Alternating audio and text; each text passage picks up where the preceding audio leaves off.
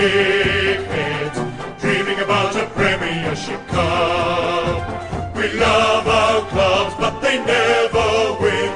Two flags in 100 years. The shit house. Charlie, the Bulldogs have got two flags now. That was two years ago, mate. Get over it. If you think we'll be insightful, clever, or just well researched, we're here to say that's not the case. We'll just go out and wing it. We are two guys, one cup. It is Thursday, the 28th of June. Welcome to Two Guys, One Cup, an AFL podcast. My name is Wil Anderson. And my name is Charlie Clausen, and we just uh, a little bit of technical difficulty before we, we got started today. Not unusual for the many podcasts we do, but we'll describe the problem.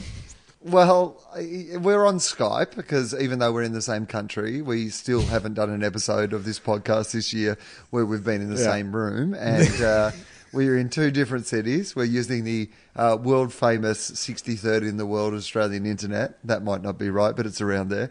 And uh, uh, we're on Skype. You know, that's how we, we look at each other and see who's going to talk. And uh, I, I, Skype has changed and I don't like it, man. I'm like, you've changed Skype, and I don't like the new you.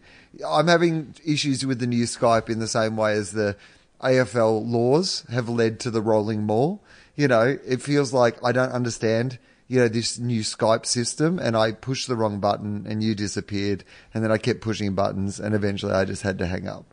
Is it a bit like, you know how Nick Riewoldt a couple of weeks ago, uh, he made an observation about the new, the current crop of St Kilda players that they're not really used to sort of like hard feedback. Like back in the day, things were much simpler. You just knew where you stood, like a Ross Lyon or a Grant Thomas would let you know where you stood. But now it's all like intuitive, namby-pamby Skype. And so we don't really know where we are. So what we need is some old school Skype, some, some hard feedback on how to bloody do this show. We've got to send Skype to some sort of preseason camp.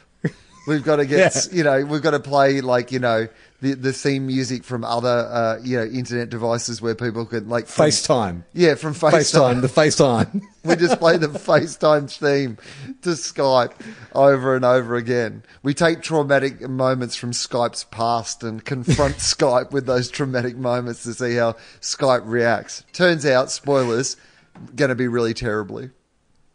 How was that press conference? Was that like that was gri- that was that was the most gripping half an hour of television I think I've seen from anything all year. Better than your Game of Thrones, better than your Breaking Bad's, better than anything. Well, you know what it felt like? It was interesting to me that it coincided with the same week as the finale of Westworld. Because that's what it felt to me. It felt like the Adelaide Crows preseason camp has been this confusing story that you know is all going to come together at some stage. But you know, you're having to, like, you're like, I, I know there was this camp and I know something happened. Maybe they played some theme music. I think that's important. I think there was some trouble with the indigenous players. And then you've seen all these stories. You've seen like some people, you know, coming out with really dodgy stories. You've been, some people going, it was the best thing that ever happened in my life. It's taught me how to be a man. And you didn't know who was telling the truth and what thread was true. And then they've had like the season finale where they've come out and kind of cleared up some of the mysteries, but left as many mysteries as there was before for the next season. I was watching, I can't remember what game it was on the weekend, but they showed that press conference at halftime and they dissected it. And it was uh, Brad Johnson and Dermy on the couch. And when they came back to Dermy and Brad, Neryl's like, so, you know, what do you guys think of that? And Dermy and Brad both looked at each other and were like, why have a press conference?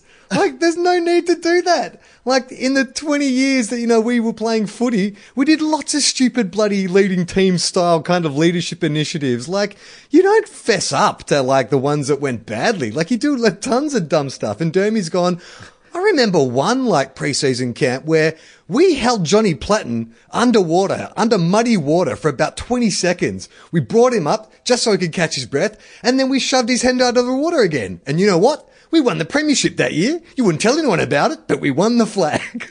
Yeah, this is like I mean, Dermy is just like, look at me. I've learnt no lessons. I've had so much direct feedback, and yet look, like, yet I look like I've modelled myself on Ric Flair. Like, clearly, you can just ignore the feedback and move on with the rest of your life. You don't think that people gave Jason Dunstall some feedback about being aloof or eating too much? Somebody didn't say, hey, hey, you might be a better footballer if you didn't roll up a pizza and eat it like it was a souvlaki. He got that feedback, and you know what he did? He bloody ignored it and kept eating pizzas like souvlakis. That's what you do. Hey, Chief, here's something you shouldn't do. You shouldn't eat raw dim sims in a spa. Right. Hey, here's, some 360 feedback for you, Dermy. Um, your hair's too blonde and your fashion's too weird. Well, you know what I did when people told me that? I got out my peroxide and I dyed my hair even blonder and I put on a gold, uh, gold cashmere suit and I drove my motorcycle into a nightclub. That's how you deal with feedback.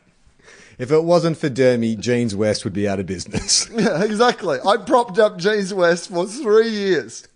I only went to Collingwood to pay off my Jeans West bill. God, the, the Dermy era, like, if you had to pick, like, one player, just say you could pick Wayne Carey for six years or Dermy for his, like, Wayne Carey's best six years, not his Adelaide career, not his Anthony Stevens, but his best six years, or Dermy for his entire career, who would you choose? What's my goal or end objective? To win flags. Carey. Carey, yeah. I mean, Carey was the, at his best, he was, He was the king. yeah, he was the king. And even today, if he was a player with the range of skills that Wayne Carey had, if like if another player came along and kind of was an exact clone of Wayne Carey, he would still be the best player in the AFL today. Like, you know, he had he had skills that would have easily adapted to and dominated today's game as much as the game that he played. I reckon Dermy, Dermy would be uh, toss of a coin whether Dermy could have adapted the way that he played to the modern day game. Well, you'd you could almost see Carey being a midfielder. He would be like that prototypical Josh Kennedy, six foot four midfielder these days because he had the skills, he had the tank, all that kind of stuff. Whereas Dermy was human battering ram, skillful, but a human battering ram. Yeah, I think that like Ollie Wines is about the same size as uh, Wayne Carey was. So that's Is what that be. true? Yeah. But does, does Ollie Wines look short because he's so wide? He's wide. He's probably wide. He, he's like real heavy. Like for a Everything about him he's is like wide, 100 though. kilos or something for a fucking midfielder.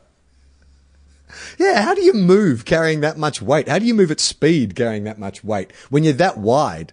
Yeah, well, maybe it's one of those things where he goes, "It takes me a minute to get going, but fucking once I do, don't get in my way. I got momentum." It's funny. I was watching a bit of the Port game, and uh, I get, I realised I there's a few players at Port that I get confused for no apparent reason. Like there's a couple of there's there's a couple of greys, so that confuses me. But I get the wines, the greys, and the Eberts.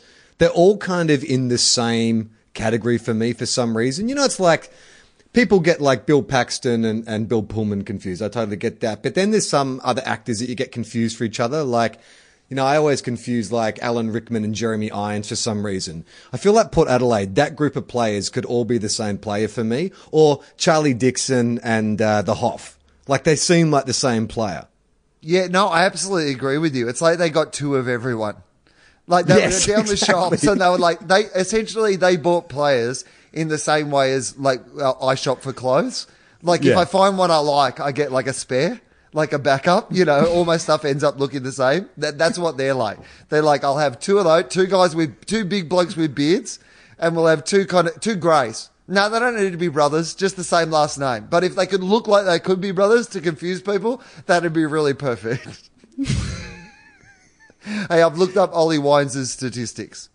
Yeah, so, right. Uh, this, so he's 190 centimeters, which means he's what six foot uh, three or something. Three, six, three, six, four. How much? 190?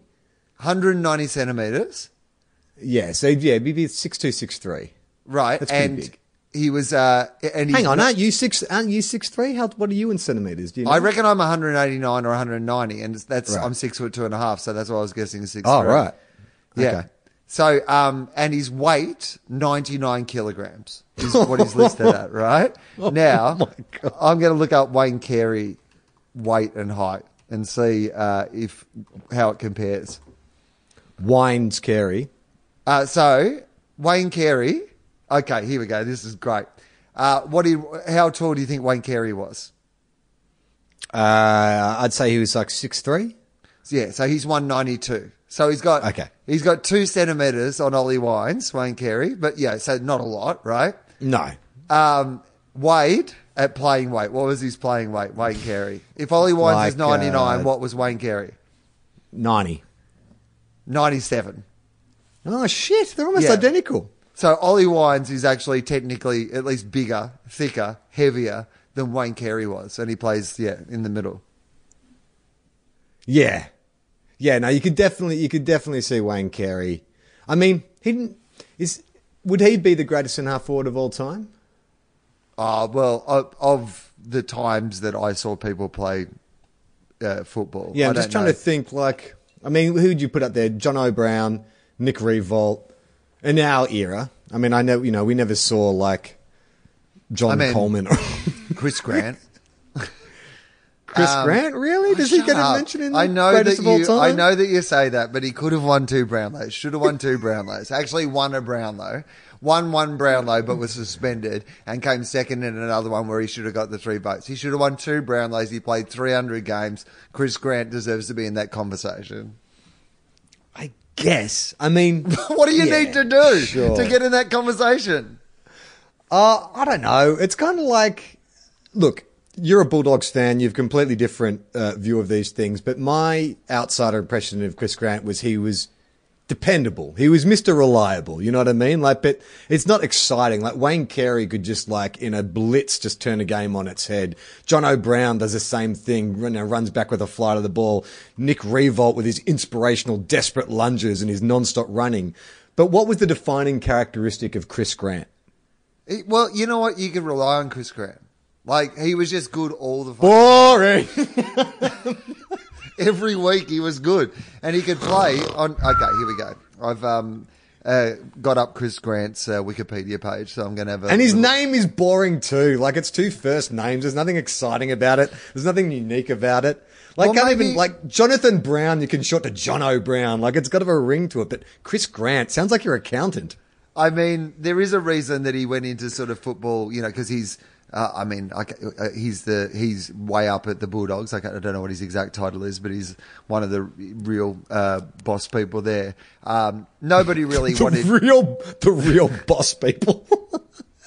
you talk like someone who's just learned English. Well, the funniest thing of all is, I, I was like, oh, I should look up what his actual title at the Bulldogs is. And then I realized I'd already looked up the Chris Grant Wikipedia page. So if I just scroll down, I will probably find out. I already had the information at hand to answer my own question. But let's, uh, let's have a wander through this and revisit the, the career right. of Chris Grant. Uh, Yeah, Christopher, full name, Christopher, uh, Lee is his middle name, L E E, simple way. Yeah.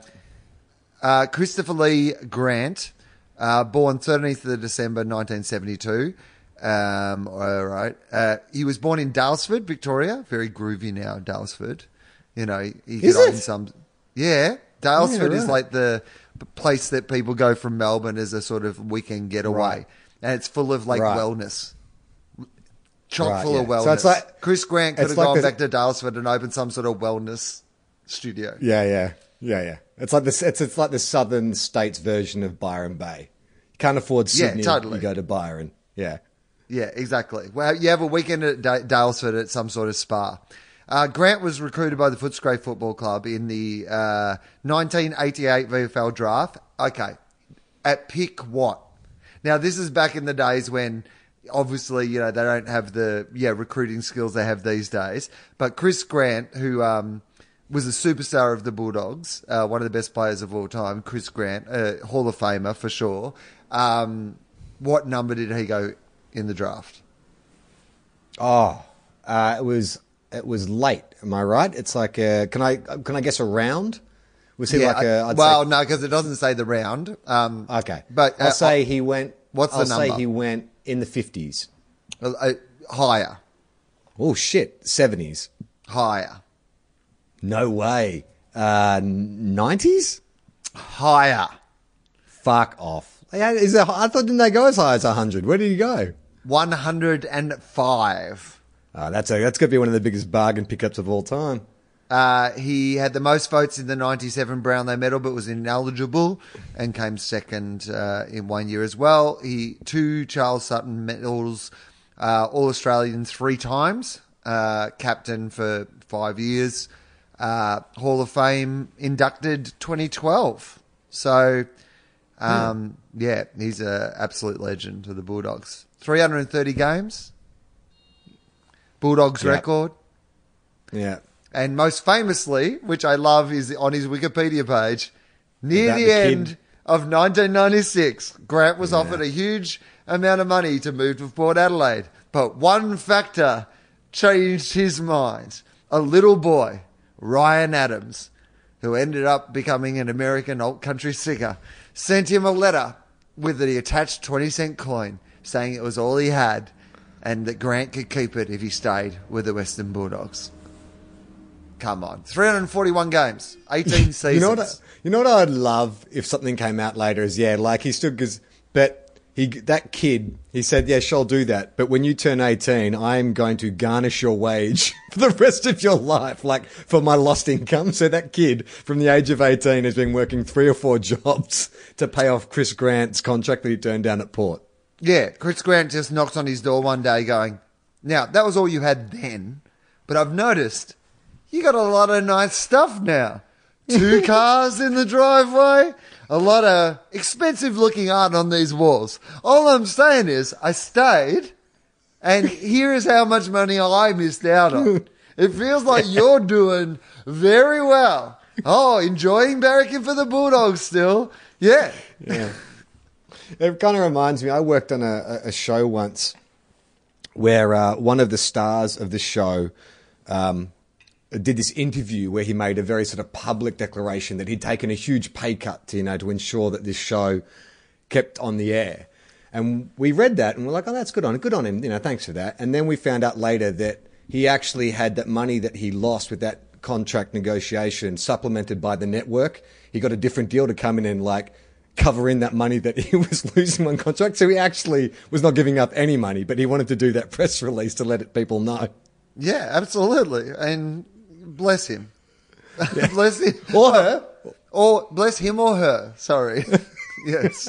Whoever this person may have been, bless him and or her. Or you know what? Use It. whichever bathroom you want. That's all I'm saying.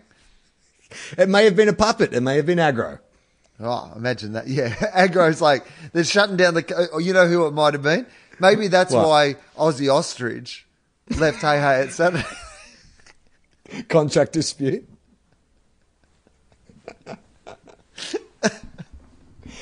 Two guys, one cup with the uh, most up to date cultural references like Ossie Ostrich.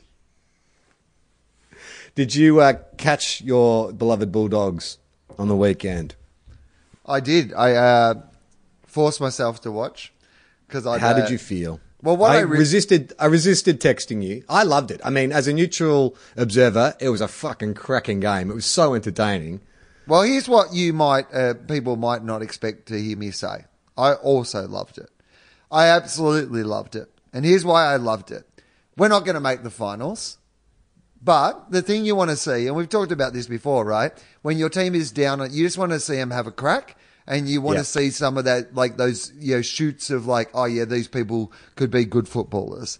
And there was a bunch of that. They had a real decent crack. They could have been further in front. Um, Norton and, uh, you know, even I thought Schache showed a few things and just a few players where you're like, well, yeah, if this is going to be, you know, a team that rebuilds into something bigger and better than what it is, like we can't go back to, you know, what it was. It's got to be about that kind of next era. Is there enough sort of exciting green shoots of this next era that when you put back in Macrae and you put back in Easton Wood and, you know, these guys start to play all the time, then yeah, it was, I thought it was exciting. And I like North Melbourne, you know, like I'm, here's what I was thinking about uh, after this game was it was almost the perfect result because my team mm. had a real crack and they could have won, but us winning is absolutely fucking useless to us at this point.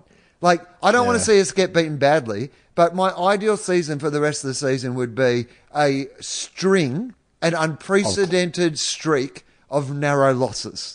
of valiant, narrow losses with half our team in. If we could be playing Yeah. all these kids and getting close enough, but not fucking up our draw and our you know, draft picks and stuff like that. So, like the complete opposite of tanking, which is like, you mm. know, playing to our absolute capacity and just being not quite good enough. That's ideal. But more than that, it would have fucked up North's year. And North isn't the sort of team whose year I want to fuck up. There would have been other teams where I would have been like, you know what? There's not much in the Bulldogs for this year, but at least we fucked up their year. and you'd be happy about that, you know? That would give you joy. Yeah. But I would have got no joy out of us fucking up North Melbourne's year. I was like, this is a good result. I'm happy for the, how this turned out. And so when you see like Shaun Higgins just like carving it up, do you have the same attitude as like an ex that you're happy for? You're like, I'm well, happy for good. him. You're happy for him, yeah. Because he I- was pretty yeah. amazing. Like in that last quarter, he was like the difference. And he'd been, you know, kind of, they'd gone after him pretty hard early on. And um, I thought they were going to get to him. It felt like early on he was, you know, throwing around a few elbows and stuff as well. And you were like, oh, don't get flustered. You know, like, um, but he was a star. He is a star. He's like, he's all Australian for sure. But he's got to be like, I mean, there's a fucking chance that if North continue to play this well, that Shaun Higgins might win, win the fucking Brownlow. Yeah, yeah. And what about their five million dollar offer to De Goey? Do you reckon he Degoes or he de stays? I mean, I'm sure someone you work with may have had an opinion on this during the week. Um, here's what I would think: is I think that it would be weird for North Melbourne to put that sort of money in front of someone who is as untested as Jordan De Goey. Like, unless what they've identified, they've done like a, you know, look at their list and they're like, you know, the one thing we're really missing is a bit of a, like, you know, an X factor. That's why they went after Dustin Martin. What they've decided they need at North Melbourne is a bit of a bad boy. You know, someone who has that sort of like, you know, risk attached to them because that's what they need. Then sure, okay, maybe you get him, right? But it doesn't feel like he, like he's played a month, six weeks of good footy. Like I just Yeah. don't think that it's good for your list to pay someone a million dollars over that mi- long. Look who's talking, Mister Six Million Dollars to a number one draft pick. Well, I don't think that North Melbourne are in the desperate situation the Bulldogs were at the time. I get the Right. idea that if you're down to your last few dollars, like essentially what the Bulldogs did was like they lost their job, so they bought a better car in the hope that like the idea that people would see them driving around in the better car and think that everything was okay. That's what the Bulldogs did, right? but North aren't there. North are doing well. They're rebuilding well by themselves. I just don't see the. I keep that money and give it to you know Higgins when he has to renegotiate. Give it to Ben Brown. Give it Ben to all these guys that you know deserve. Jared, Jared, Jarrad Waite, surgeon. Yeah, give it. To, I mean, give it to Jarrad Waite when he signs another contract at forty-one. like Jared, Jared's Jared. I mean, I reckon I feel like Collingwood are going to hang on to De Goey. And I was thinking about it, and it's like, is there another club besides Collingwood that has a better track record of having play, a player who is equal parts brilliant and equal part dickhead? Like, if you look back at Collingwood's history of retaining brilliant dickheads, like you got like a Dane Swan, like an Alan Didak, like they really have a good ability to, to, to, I guess they're a big enough club that they can handle that. Like a smaller club might be like, oh, we're getting nervous. We need to offload this dude. It's too much trouble. But Collingwood's like, you know what? Big dickhead, big talent. We'll hang on to him. Yeah, like Sydney had a no dickheads policy, and Collingwood always seems to have had an open door for dickheads policy. if you're a dickhead, Well, no, it's- there's a place for you not- at Collingwood. It's it's got to be a dickhead combined with a lot of talent. Like even Sydney, if you were a very talented bit of dickhead, they're going to move you on. But at Collingwood, it's like, are you a dickhead? Yes. Are you a dickhead who's talented? Yes. You can stay. No, get out.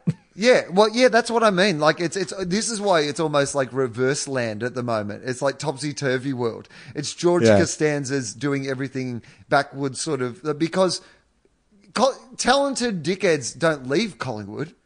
Talented dickheads are recruited to Collingwood when other people get frustrated with them. What are they? Yeah. I mean, I guess like Freo have tried to do that with Harley Bennell, But it's like, nah, no, Harley should have gone to Collingwood. I mean, that is the club to go to if you're a talented dickhead. Well, I mean, I think Ross Lyon's a bit more like he doesn't. It's almost like Ross Lyon will recruit a dickhead who's never going to play. You know, where yeah, right. He only got half the formula right. right, he's just like, I'll recruit someone who's not going to play. Oh, and then they won't play. Oh, oh yeah, Yeah. you're right. No, there was another bit to it. I, I should have written the whole thing down. Hey, we got contacted during the week. Well, I got contacted on our behalf. Uh-huh.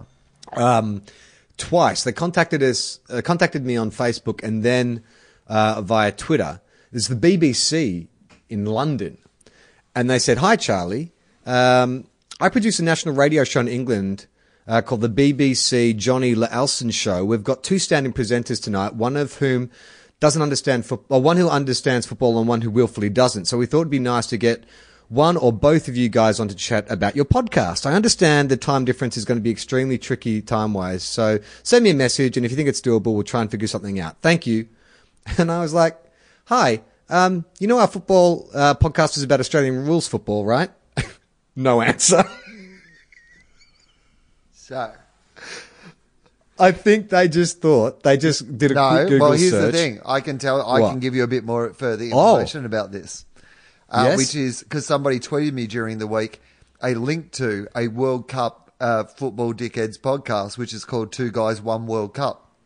Ah, right. They got us confused. Clearly, some people have come up with, uh, you know, a hilarious title for their podcast, and it's similar to ours. And then this BBC producer has confused those two things and emailed us. Not even a response though. Yeah, because she moved on. When you're working at the BBC, mate, you don't have time to get back to dickheads that can't help you. She's like, I don't, I will never need this contact.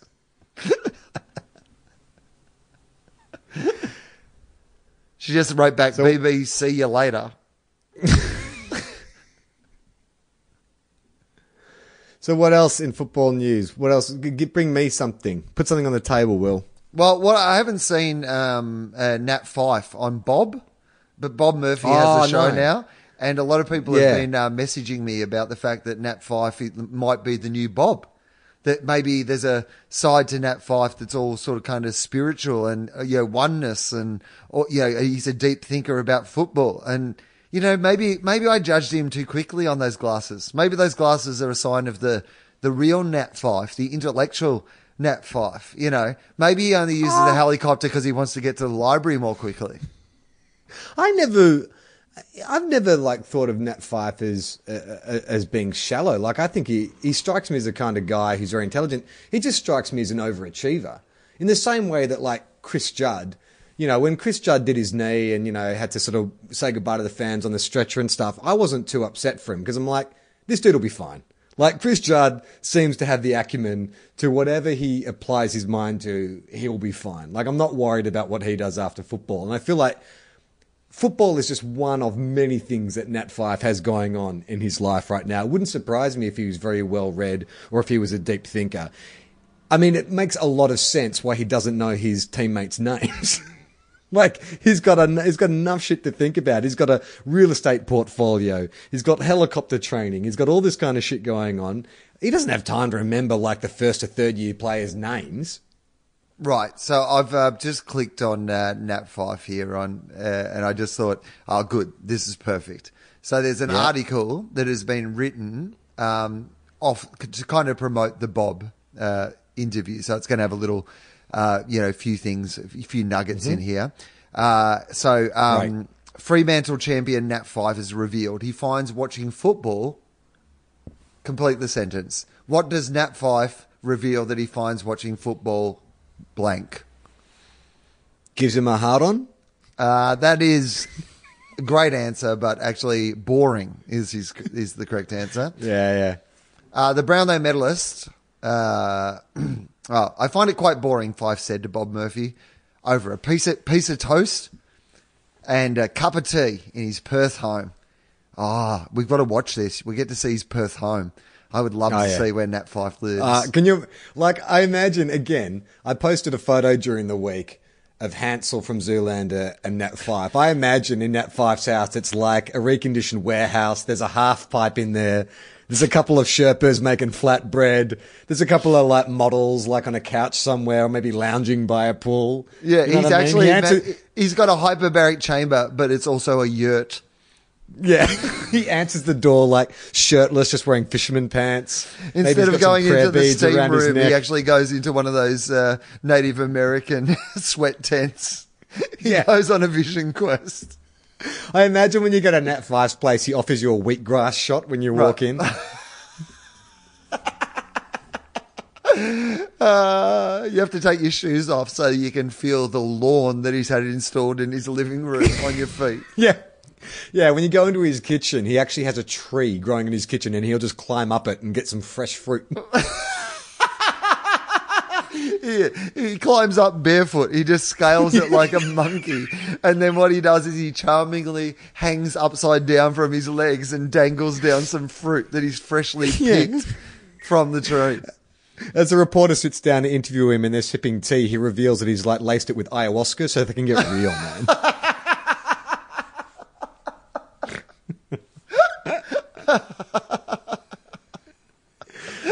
I think our version of Nat Fyfe, I'm going to be disappointed by hearing about the real Nat Fyfe, but go on. Well, uh, it's it, it's too long, he says. Okay. Um, I'd rather watch on Foxtel on mute, pause and rewind stoppages and different intricacies. I'd look Ah. for stuff and little signs of what players are doing. Right. So he's like he's like in every kind of like action film, you know, when they bring someone out of retirement and I'll take him into the control room and he'll analyze like the CCTV footage and he'll be like, stop, enhance. And then he notices the one thing in the corner that no one else does. Like he's like, well, they're putting up a block here to your rover. That's the problem. we need to run a counterplay on the other side of the ruckman. I like to think that he has a room at his house that is much like one of those control rooms from those TV shows. And so he just Yeah. stands in the middle of the room and then screens just appear on each different side and he can just like touch the screens and like little things come out of the screen. Yeah, it's like Minority Report. He just Yeah. starts like moving around holographic screens. That's what the glasses actually activate. He puts on the glasses and sort of lasers shit out all the screens in front of him. Uh, okay, here we go. Um, Murphy scoffed at stoppages as a form of entertainment. Uh, Fremantle's talismanic captain. Oh, gee, that's a big uh, Talismanic. talismanic. Is Uh, this Bob's words or the, the, the journalist's words? No, the journalist's words. Um, I'm going to see who the journalist is who's dropped in talismanic. Tom Morris. Tom Morris, he's an Oh, up and coming young journalist. Tom Fox Morris. Footies? Doing Tom a Morris? doing a, actually a very good job. There is a there is definitely a rising brigade. Tom Brown who does our show and Sam Landsberger and there's like Yeah. there's this there's this new kind of like you know kind of brat pack of like competing Oh, young man. journalists. It's, it's very turn it up kind of Brat Pack, though, isn't it? Like when you listen to the Fox Footy podcast, how much ribbing and turn it up is there and references to private schools and. Uh, um, all right, here we go. Uh, Murphy scoffed, and uh, this is what Nat Fyfe says. That's where the game is won and lost. So he loves stoppages. Uh, okay. Well, I mean, that sounds like a midfielder who vaguely understands there are other positions on the ground. like, you know what I mean? Like, that's a dude who's used to picking up 30 touches a game and kicking four or five from outside 50. It's like, well, no, there are other positions, mate. Some would argue the defense is where the game is won or lost. You know what this is? This is just a dude who's dominating the way it is right now. Who's just like, Yeah. I, I, I could probably dominate it if it was played a different way, but why change a winning formula? Like they're playing it like this, and I'm the best at it. So yeah, I'm fine with this. This is fine. Um, uh, we're not saving the world, he declares at one point. Uh, they branched out beyond football, touching on his childhood, listening to talkback radio, and the meaning of his existence as a footballer. Uh, the 26 year old concedes he would arrive at the club in a grumpy mood most mornings until a few seasons ago. Um, oh, here we go. Current Sydney Swans assistant uh, Brett Kirk uh, gave Fyfe a morning routine, which would prove to be the secret catalyst behind his 2015 Brownlow medal winning season. Famous, famous Buddhist Brett Kirk. Yeah, so there you go. This is very fucking uh, Zoolander. Hansel like Brett Kirk would definitely hang out with Hansel from Zoolander. Um, as a leader and star player, Kirk urged Fyfe to achieve something before each day began. Oh, okay. There Yeah. you go, Charlie. Yeah, because uh, well, I meditate every day, Will, and one of the things you do with the meditation is you you set yourself uh, what do you want to achieve from this? How will this benefit not yourself but other people? So you set yourself a goal with the meditation. What is the thing you're holding in your mind that you will take into the day? Oh, okay. All right. Nice. Remember the other players' names. Remember.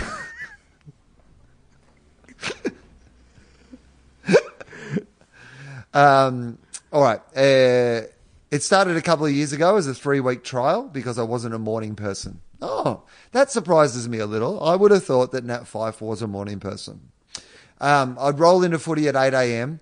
with bed hair, grumpy, and not acknowledge anyone for an hour until I found my rhythm. Brett Kirk, Wow. yeah, Brett Kirk was the one that made me a bit aware of it. You have to neutralize your energy constantly if you want to be a leader around this joint. Kirk was like a big human mirror getting me to look back at myself. Oh, Hansel, you're so wise. You should you should listen to Brett Kirk. He's a cool guy. He's a cool guy. It's like a human mirror. uh, the solution was simple. Fyfe would swim in freezing cold water every morning of the working week. The challenge was initially three weeks of 6 a.m. beach sessions. You can look at it from lots of different angles. Some people start the day with a cold shower or the beach, say you achieve something. The first thing that you do in a day is an achievement, so the rest comes easy. There are elements of that. Um, Murphy was quick to remark Fyfe was delving into the deep philosophical world of existentialism. But the um, continued. It's what I do, and it's ritualized in what I do. That without it, I can lose some guidance in my day. What's the first thing I do if I don't do that? Holy shit, man! There is no spoon. All time exists at once. No wonder he's so good at football. He's mastered the Yeah. fact that the thing that the ball that he's about to pick up, he's already actually picked up, and it's all happening at once. So the idea is that he sets himself the task of a 6 a.m. swim because that gives him some certainty going forward. You achieve that, you have achieved something, everything else takes care of itself. Is that the idea? Uh, yeah, I've already done something today. I've had my swim. Right? Now I can get on with the rest of the things in my day, knowing that I've already done. Like, it's like when they say when you write, make a list at the top of your list, so that when you finish writing your list, you can cross off make a list, and it already feels like you have some momentum. I imagine Nathan Buckley before he tore up his lists and burnt them in that ceremony that he had. Oh, you know what I'm hearing here? Fyfe What? to Collingwood.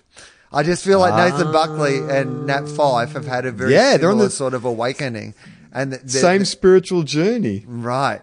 You know, he, he So how do you- be around a do you- guy like Ross Lyon. Ross Lyon isn't into the things that Nat Fyfe's into. You know who he is? Fucking Nathan Buckley.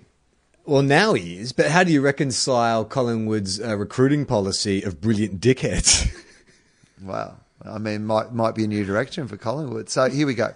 Um, it's a tough place to walk into some mornings, particularly as an introvert, into the robustness of a football club where people are ready to chirp you.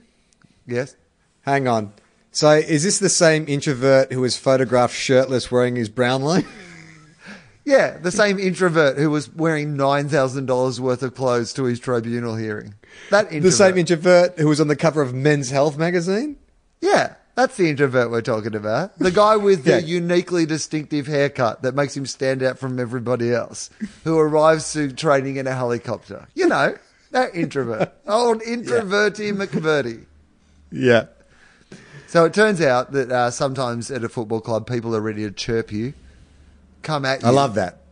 Yeah. Chirp. What an old school Aussie saying. That's awesome. You bloody chirper. We were just chirping him. We're a couple of bloody chirpers. We're the problem, Chirpers, Charlie. mate. We're the problem Yeah, we are. t- talking about. He's climbing. Two guys, one chirp. Exactly. He's trying to climb Everest, and we're just a dirty chirper. yeah. Um, so uh, here we go. Uh, ready to chirp you, come at you, or pat you on the back, or ask you to do something. So that gives me an insight, right?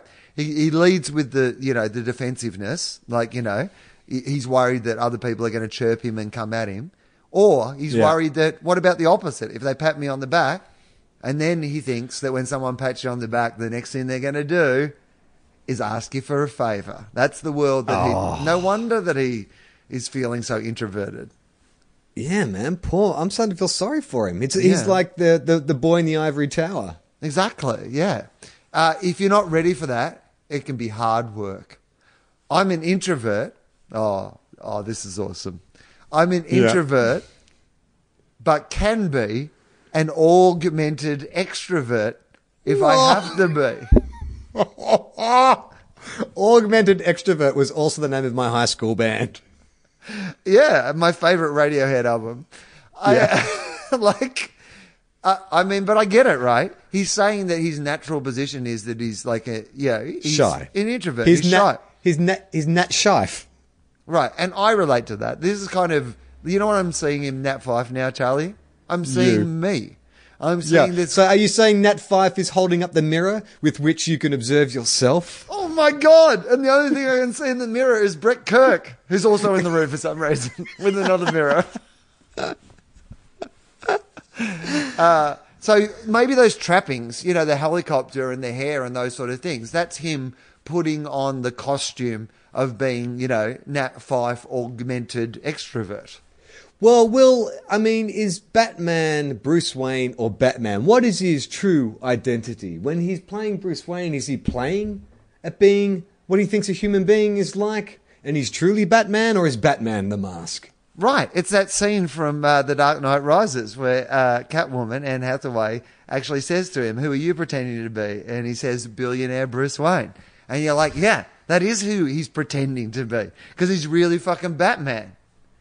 Nat Fyfe is Nat Man. That's what his house is. It's the Nat Cave. so, The Nat Cave. um, all right. Uh, he, so he's an augmented extrovert. Oh, we're running out of stuff. This is the last bit. Uh, among All a variety of talking points, Fyfe joked about an on field sledge he had recently received. A player has gone. All right, so somebody's chipped him. A player Chirped, chirped, chirped him. Sorry, chirped him.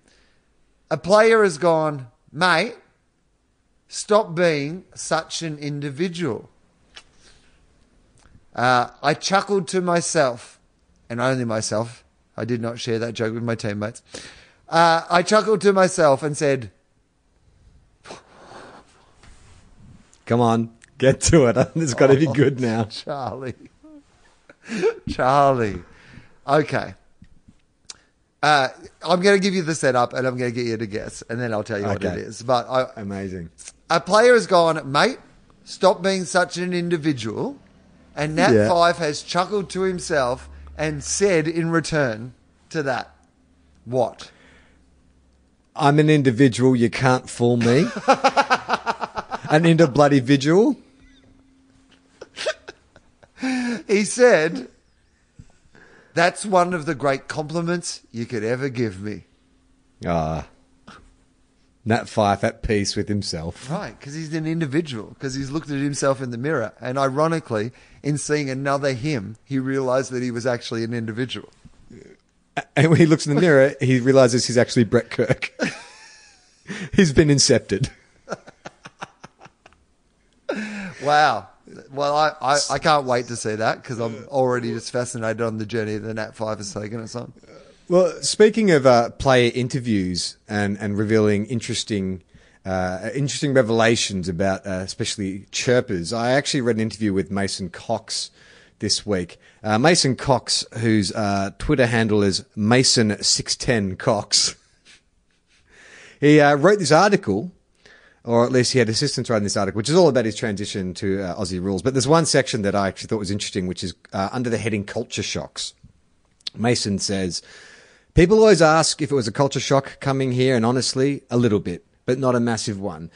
You can keep up with what's happening in the States, and obviously Donald Trump is a massive news story now. It's been interesting because when you don't live in America, you don't really think about how people in other countries see you, or even care about their opinions.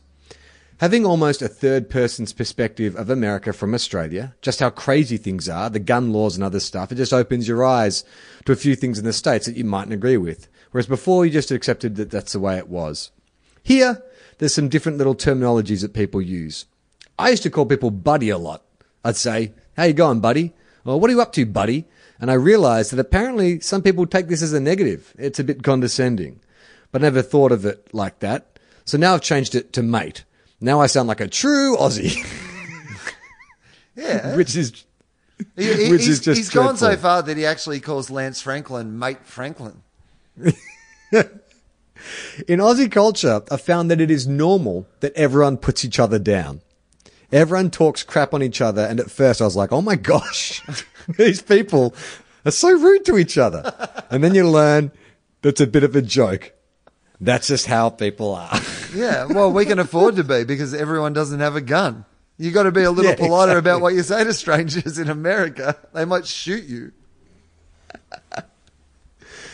Um, now, uh, I've had a bit of an update on a discussion we had. Oh, by the uh, way, last week. we need to Oh, yeah? mention a little Mason Cox thing while we're on Mason Cox. Oh, I yeah. Uh, so he got in himself in a little bit of trouble this week. It was just, it was one of those things that got blown out of proportion a little bit. But um, Mm. uh, Daisy Thomas was getting into Mason Cox in the game on Sunday. And uh, Oh, yeah, I read about this. And what did he say to him?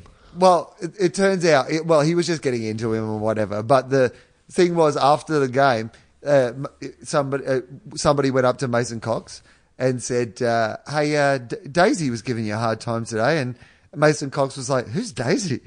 And they're like, "Uh, "Daisy." The guy, he goes, "Oh, I just kept calling him number thirty nine because I didn't know who he was." And like you forget because you're like that guy was like a legend of the Collingwood Football Club. That's Daisy Thomas. Yeah. Like, but Nor- Norm Smith medalist, wasn't he? but Daisy hasn't done anything in the last in the time Mason Cox has been here.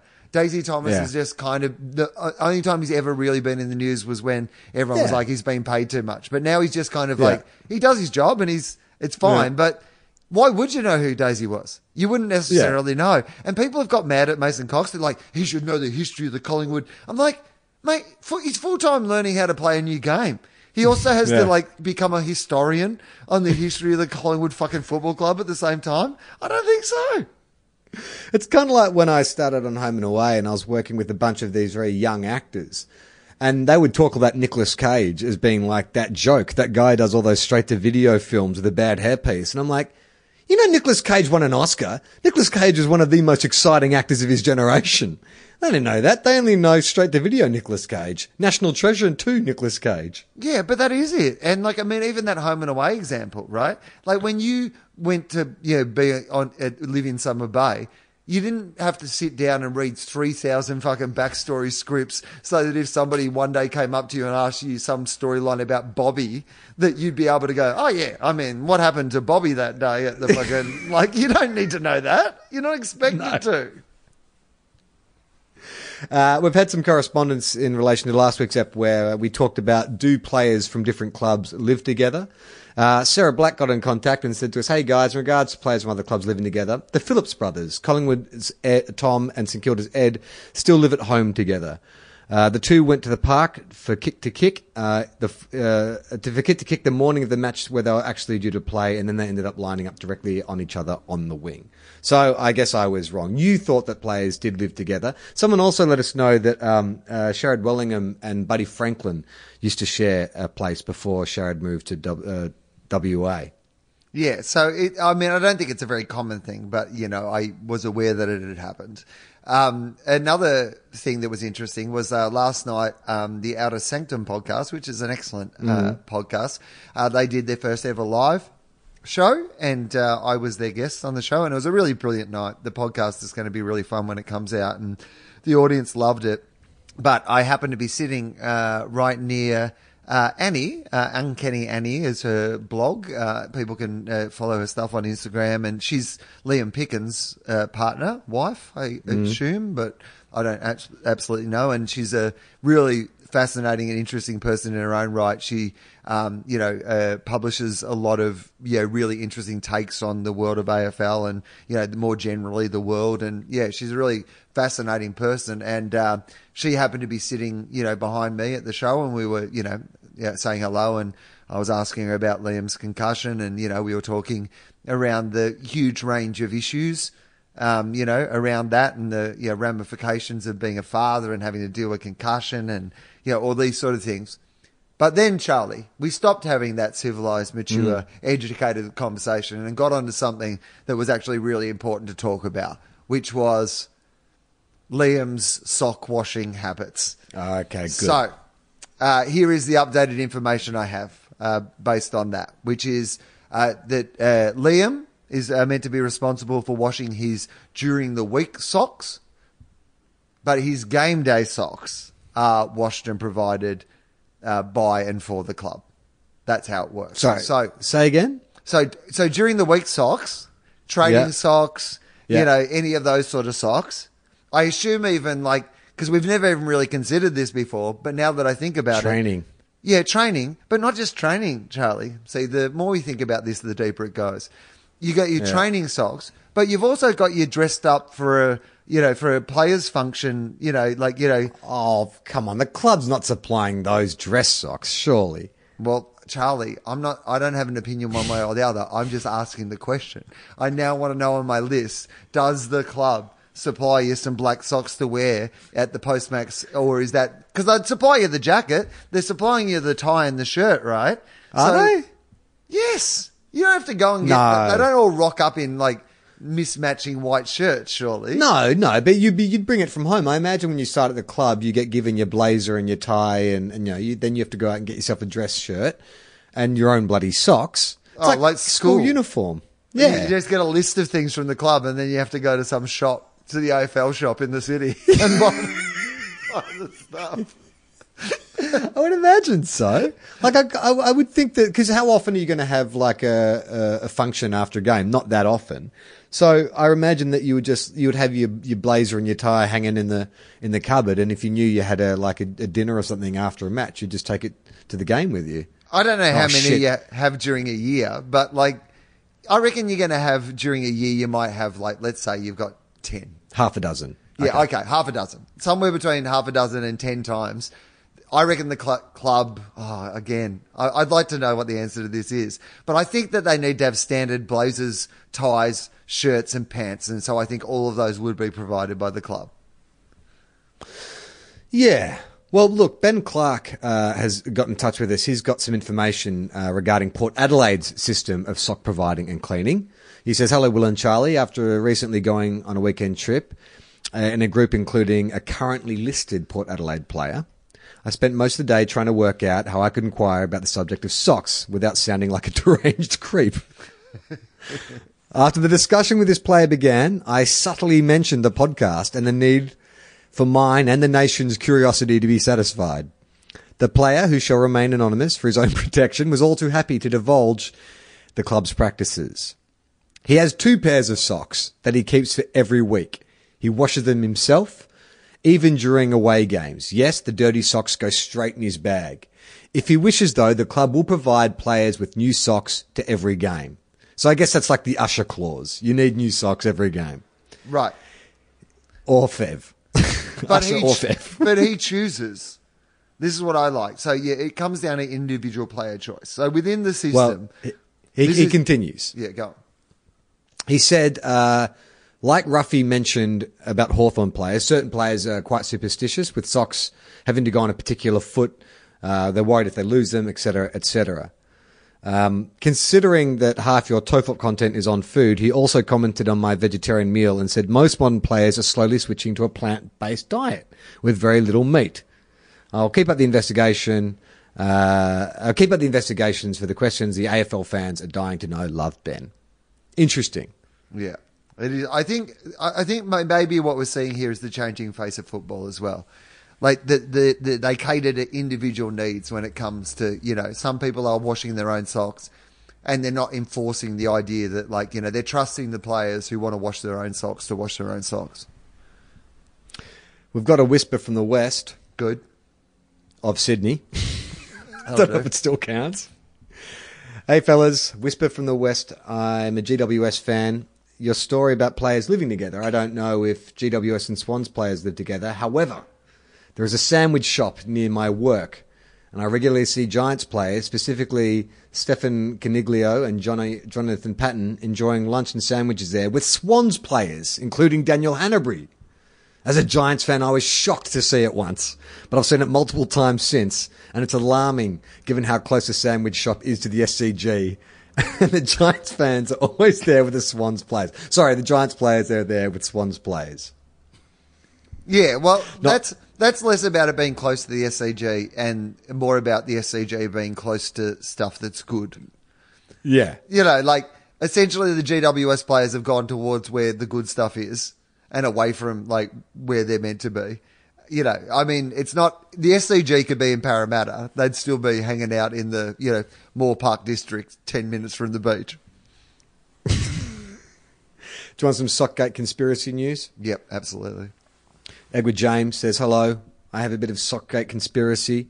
I've noticed the sharp decline of players who wear their socks up in the modern game. Patrick Dangerfield, Jack Darling, Lewis Taylor, Shaun Burgoyne, and many ruckmen to keep his shin pads in, just to name a few. Even Nick Riewoldt, who went from high to low socks in his twilight. But I noticed a few years ago Richmond's Shane Edwards styles his socks in such a way that they appear to be fully black with no yellow. On the weekend, whilst watching the Lions versus GWS match, I noticed the GWS socks are mid calf height and cannot be pulled to the knee. Further investigation shows that this is a league wide thing, with Geelong, even during Heritage Round, not having socks that went higher than mid calf. No wonder Dangerfield has issues getting the Just Think orange socks on, probably because they don't make ones big enough for him. Is it a fashion thing or a functional thing? Because socks fall down due to running.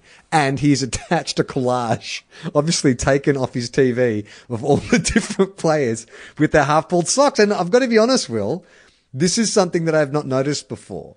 They look, they don't go all the way to the knee. They go halfway up, like a normal athletic sock, like a tennis sock, if you will. I hadn't really noticed it, but now that it's been pointed out, I can see nothing but it, and I don't like it. It it might be what's wrong with the modern game. I think we're worrying about all the wrong things. I think you know zones. You know what we literally have to do? We just have to get players to pull their fucking socks up, to wear long socks again, and pull their fucking socks up. I don't like it. I don't like the half sock. It's like, what's next? Are people going to wear those like socks that you can't tell you're wearing socks inside their boots? Those little anklet socks. So it looks like they're wearing no socks. I don't like it. Matthew Shaw got in contact. He said, I was at a baby shower the other day and I got a whisper in the winds. An ex Essendon, retired in the last two years or so, played for them for 10 years.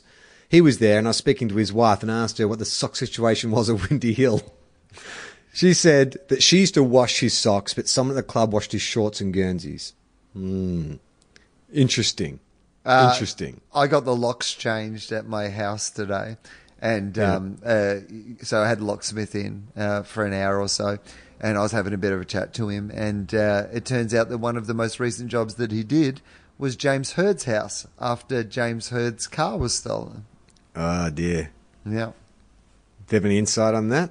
I felt like it wasn't a polite to pry, No. And secondly, I, I didn't like the idea that what if he told me. I don't like the idea of some dude changing my locks who's willing to give out confidential information about James Hird. So I assumed that he wouldn't have said anything. I assumed there's some sort of locksmith's oath that Code. they take. Because I mean, you could break into anyone's house whenever you fucking want it. You're a locksmith, right? So there's got to be some sort of code. There's got to be some sort of like you don't do that if you're a locksmith, because otherwise, locksmiths would be the best burglars because they can just like break in. Anyway, this is probably not content for this podcast. it's weird that even I have drawn a line in the bullshit. Um, I will tell you this when it comes to uh, outfits, though. Um, I at this podcast last night, Peggy O'Neill, the Richmond president, Oh, yeah. came down with the Premiership Cup uh, which was pretty exciting. Did she really? Yeah. She could just take it out of the club. Wow. She's the president. She can do what she likes, I guess. did she have security, like, or did she just bring it in on her own? Uh, there was another person there kind of mining the cup. White white gloves, holding wearing white no, gloves. what? No, and they weren't precious about Just it. They were like- fingerprints all over it. Oh yeah, they were fine. She and she was even like at one stage someone made some comment about being careful with the cup, and she was like, ah, nah, like like it's seen some action. Like essentially, Yeah. it's fine. Yeah, you know what? They make Like, 'em I'm not sturdy. gonna. I'm not going to steal silverware from anywhere that Dustin Martin knows about. You know what I mean? Like, you don't want Dustin Martin's friends looking for you for some stolen property. Also, I just imagine when you're putting together like the design for the Premiership Cup, you understand that it's it's like you know like you have fine china, but you're not going to Yeah. use your fine china every fucking night, or it's just going to break and chip and all those sort of things. They know the Premiership Cup. It's for it's for fucking enjoying. So you've got to build it sturdy. You know, they probably get Toyota, you know, the main sponsors of the AFL, down and get them some of that you know Hilux technology. and they're just like, we need to take this thing off road.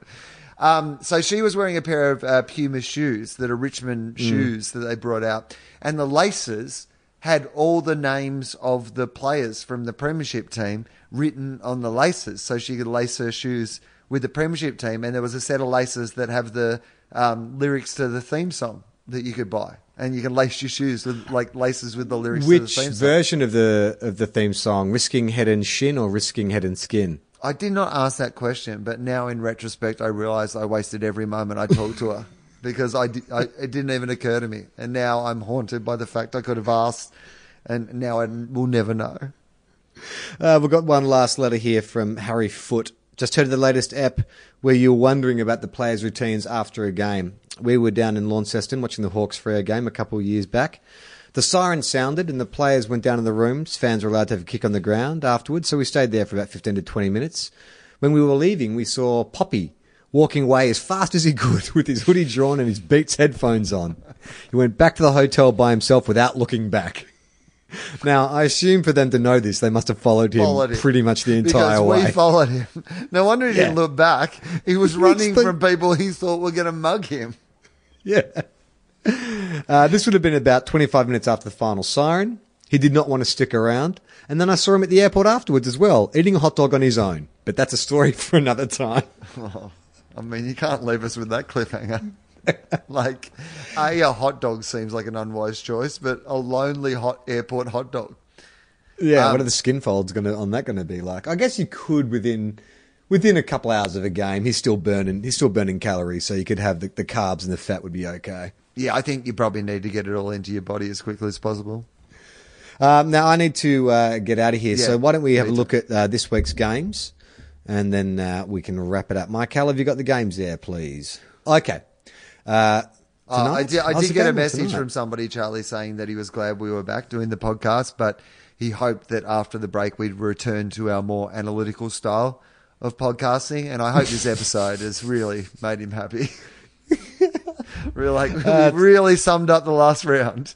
Remember when I half talked about the Bulldogs game? Anyway, yada, yada, yada. Some other things happened. Anyway, next year, Uh, next round. It, it doesn't, but when it's like bye rounds, it sort of doesn't feel like real football. You know what I mean? It's not Yeah. the real thing. Like everyone's taking holidays and shit. Like the Saints have been on holiday this week, so I haven't really gone to their website or anything. So everyone just chill. It's three weeks of us to be doing some half-assed football football discussion. Uh, tonight, Richmond take on Sydney at Etihad Stadium. Oh, good game. And I'm not, I'm not going to be here to see it. Fuck. Uh, um, I'll pick the Tigers. Yeah, I mean Sydney are uh, like very good, and they. Oh, I don't know. This is a hard game to pick. Why Uh, is it at Etihad?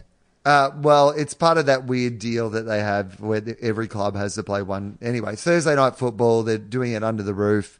Um, Melbourne is like full of fog tonight. It actually would have been a pretty terrible night for footy, so it's probably going to be a great game there. But um, I would say, considering that it's at Etihad, I'm going to say Richmond. I'm just, but Lance, I mean, it might be, you might be Franklin playing on um, Rance, which would be amazing. Lance v. Rance. No, yeah, the, the the Lance Rance crash, the clash, crash. Sorry, I can't talk anymore.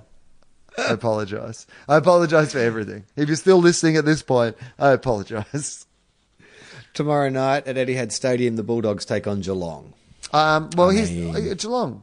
I think Geelong, and I, I hope that the Bulldogs um, are leading at three quarter time and lose valiantly by a kick or two. Uh, I'm going to pick the Bulldogs in an upset. Saturday night, Carlton take on Port Adelaide at the MCG, or Saturday, I should say. Uh, oh boy, um, it's not going to be Carlton. we know that. So, with the So, teams that are hmm. remaining, which of them do you believe that will win? Yeah, no, I, I, Uh, it feels I mean, like Port are hitting their stride a bit, doesn't it? it does, which is mean, the perfect time for Port stride- to lose to Carlton. But Yeah. um, Port, yeah, I reckon Port. Yeah. Uh, the Crows, the embattled Adelaide Crows, take on the West Coast Eagles at Adelaide Oval after our favourite team this year, their disastrous loss last week, their inconceivable loss, now flying over to Adelaide to take on the Crows. Um, this is the kind of game where you feel like Tex Walker will puff out his chest. It's been a tough week for the Crows. A lot of shit going on. They've done that disastrous press conference they didn't need to do. I feel like if they're going to win, this is the kind of game. Is Tex Walker playing? I don't even know. But if they are going to win, this is the kind of game where Tex Walker puffs his chest out, kicks four, and drags him over the line. But I feel like West Coast is just a better unit. I yeah, it's hard to know how the Crows players will respond to the mess of last weekend. You would hope that what their intention was was we get it all out and we shake it out and we get on with like you know getting on with mm. it and things. Did be you better. just quote a Taylor Swift lyric? we shake it off? Haters gonna hate. That's what Yeah. Don Pyke said. At the he goes, look, you know, we might have got some things wrong, but haters gonna hate. Yeah. as Taylor Swift said. I would just love if at like half time they've just got some vision of Don Pyke giving his address. They can't hear his words, but they just see him doing this, just doing the shake. I believe uh, what he's telling the players to do there is shake it off. They start playing it before games. Yeah. Yeah. Um, all right. Uh, never tear us apart style. Uh, Geelong. Uh, sorry, Gold Coast. No, Gold Coast. Gold Coast taking on uh, Collingwood. Um, I think Adelaide are going to win. By the way, uh, Gold Coast uh, taking on Collingwood at Metro, uh, Metricon. Metricon. Yeah, it's going to be Collingwood, right? GWS were good for, I mean, Gold Coast were good for three quarters before the bye, but no, Collingwood. Collingwood feel destined for top four as much as that makes me feel sick. Yeah. Look, you know, Treloar out is a big loss for them, but I think I think they beat Gold Coast. Yeah, you'd hope so. GWS take on Hawthorn at Spotless. Jeez, we didn't even talk about Jeremy Canyon. Canyon. Canyon. Or Jeremy Canyon. Cameron. His porn star brother, Jeremy Canyon. Poor Lucy Zelić, who's the you know the soccer commentator, who's Yeah. had uh, horrible trolling from fucking assholes for uh, pronouncing. This is literally what people are angry at her for for pronouncing the names of the international players correctly. They're mad because she pronounces their names correctly. They were like going after her online, like you know, tearing her down, just being absolutely horrible because she makes the effort to pronounce the players' names correctly, and we just called Jeremy Cameron Jeremy Canyon. Yeah, not even a foreign name. The most Right. Anglo of names, and I couldn't even pronounce it. Not even challenging. Uh, should we quickly talk about that incident? Shit, man. Ugly. I don't know. I mean, I, I saw him being interviewed straight after the game, like, oh, you know, he seemed remorseful, but it looked pretty intentional to me. Split second, but yeah, it was intentional. Like he wanted gi- to make contact. Yeah. But his arm, as soon as you raise that arm, Jesus Christ. I mean, if you'd given him another second or two, maybe he would have made a different decision. But in that moment, he reacted like that. And you can, it's like one of those ones where you just go, like some people called it, you know, like we're going after him like it was like Barry Hall or, you know, Yeah. one of those sort of things. I don't think it was like that. I think it was Well, like the- a split second, really bad call. And he got punished Back- appropriately for it. back in the day, that was de rigueur every week. Plugger or Dermy or someone was doing one of those. Like we grew up in an era where that was fairly common. You get suspended for it, but Yeah. it's just been a while since we've seen something like that. And it's clearly this is just like a case of oh, we got a shock because we haven't seen one in a while. But yeah, I agree. It's one of those things where they're competitive beasts. He threw himself into a contest whether he was trying to protect himself or hurt his opponent, I think it was the latter. Yeah, no, definitely he was. But here's the thing about him is like I think we get fooled sometimes because he looks a, a bit cleaner than he plays. Right? Like he moves in a way and just I think he presents in a way that you think he's a cleaner player than he is. But he's been reported like 10 times or 11 times. Like that's fucking Yeah. heaps in this day and age. But the he's only been suspended a couple of times because he and what that says to me is he plays his game on that edge of what's legal and not legal. And when you play your Hmm. game on that edge of that, then occasionally you're just gonna yeah, if you're constantly pushing it to the edge, occasionally you're going to get one wrong and do what he did, and you should get five weeks out of the game for it. And it's Harris Andrews. Harris Andrews is that his name? Um, yeah, Whatever. I know it's hard. It, it, it sounds like whatever his name is. He sounds like a, a men's department store. That's what I think. Yeah. Every time I hear his name, I'm like, "Where'd you get those pants, Harris Andrews?" That's where they send the players at the start of the year. They're going to be like, "You're going to need two pairs of Harris Andrews pants for formal functions after the game."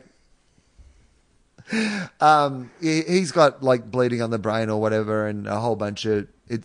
And he was in all Australian form, so you know he had to be punished for it. Five weeks is a lot, and where GWS are at the moment, like the run that they've got, it'll mean the difference between them playing finals and not probably. And so it's a big punishment. I reckon uh, Hawks will win this game. Yeah, I reckon Hawks win it too. Melbourne take on the Saints on Sunday afternoon. Uh, Melbourne, I think, will win this game. First time I've tipped against the Saints this year, which means they will win. Uh, I watched Richo on AFL 360 on Monday night, and it's fair to Yeah. say, Charlie, that off uh, a win and uh, some time off, uh, he was finding a few things pleasing. oh, really?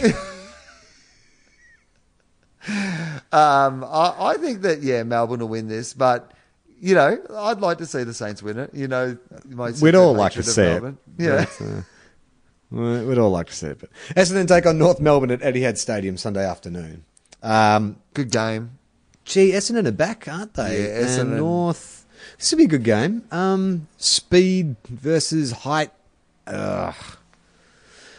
Uh, I don't really have a feel for Essendon. I've seen more North games. I only saw Essendon when they were shit at the start of the year. What do you think, Wil? It's a this is a hard game to pick. I reckon Essendon are probably in slightly better form, but I just want North Melbourne to win, so I'm just going to say North Melbourne. All right, I'll pick Essendon just to make it interesting. And the last game is Freo taking on the Brisbane Lions in Perth.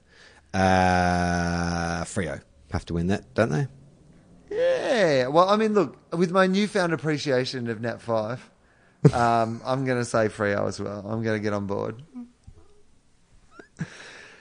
All right, that brings us uh, to the end of the show. Do you have any stand-up comedy to promote? Uh, I am doing my uh, show Will Legal at the Sydney Opera House uh, October the 13th. Um, so come and see that. That'd be really good.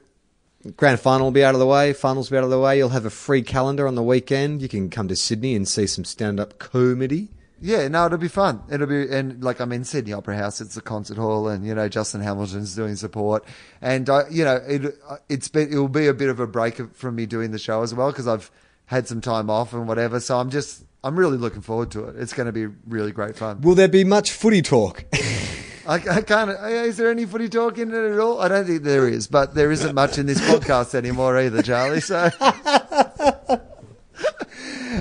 Uh, you can go to our website, tofop.com. That's T O F O P.com to check out this and many other podcasts. If you want to support us, you can go to patreon.com forward slash tofop and donate any amount to make sure we can keep the lights on and pay our producers and everyone who else who contributes to the show. Uh, I'm getting the wind up from my wife who is just Yes. standing outside the room. Um, anything else? uh, no, that'll do. Play on, not 15. Ball. We are two guys, one car.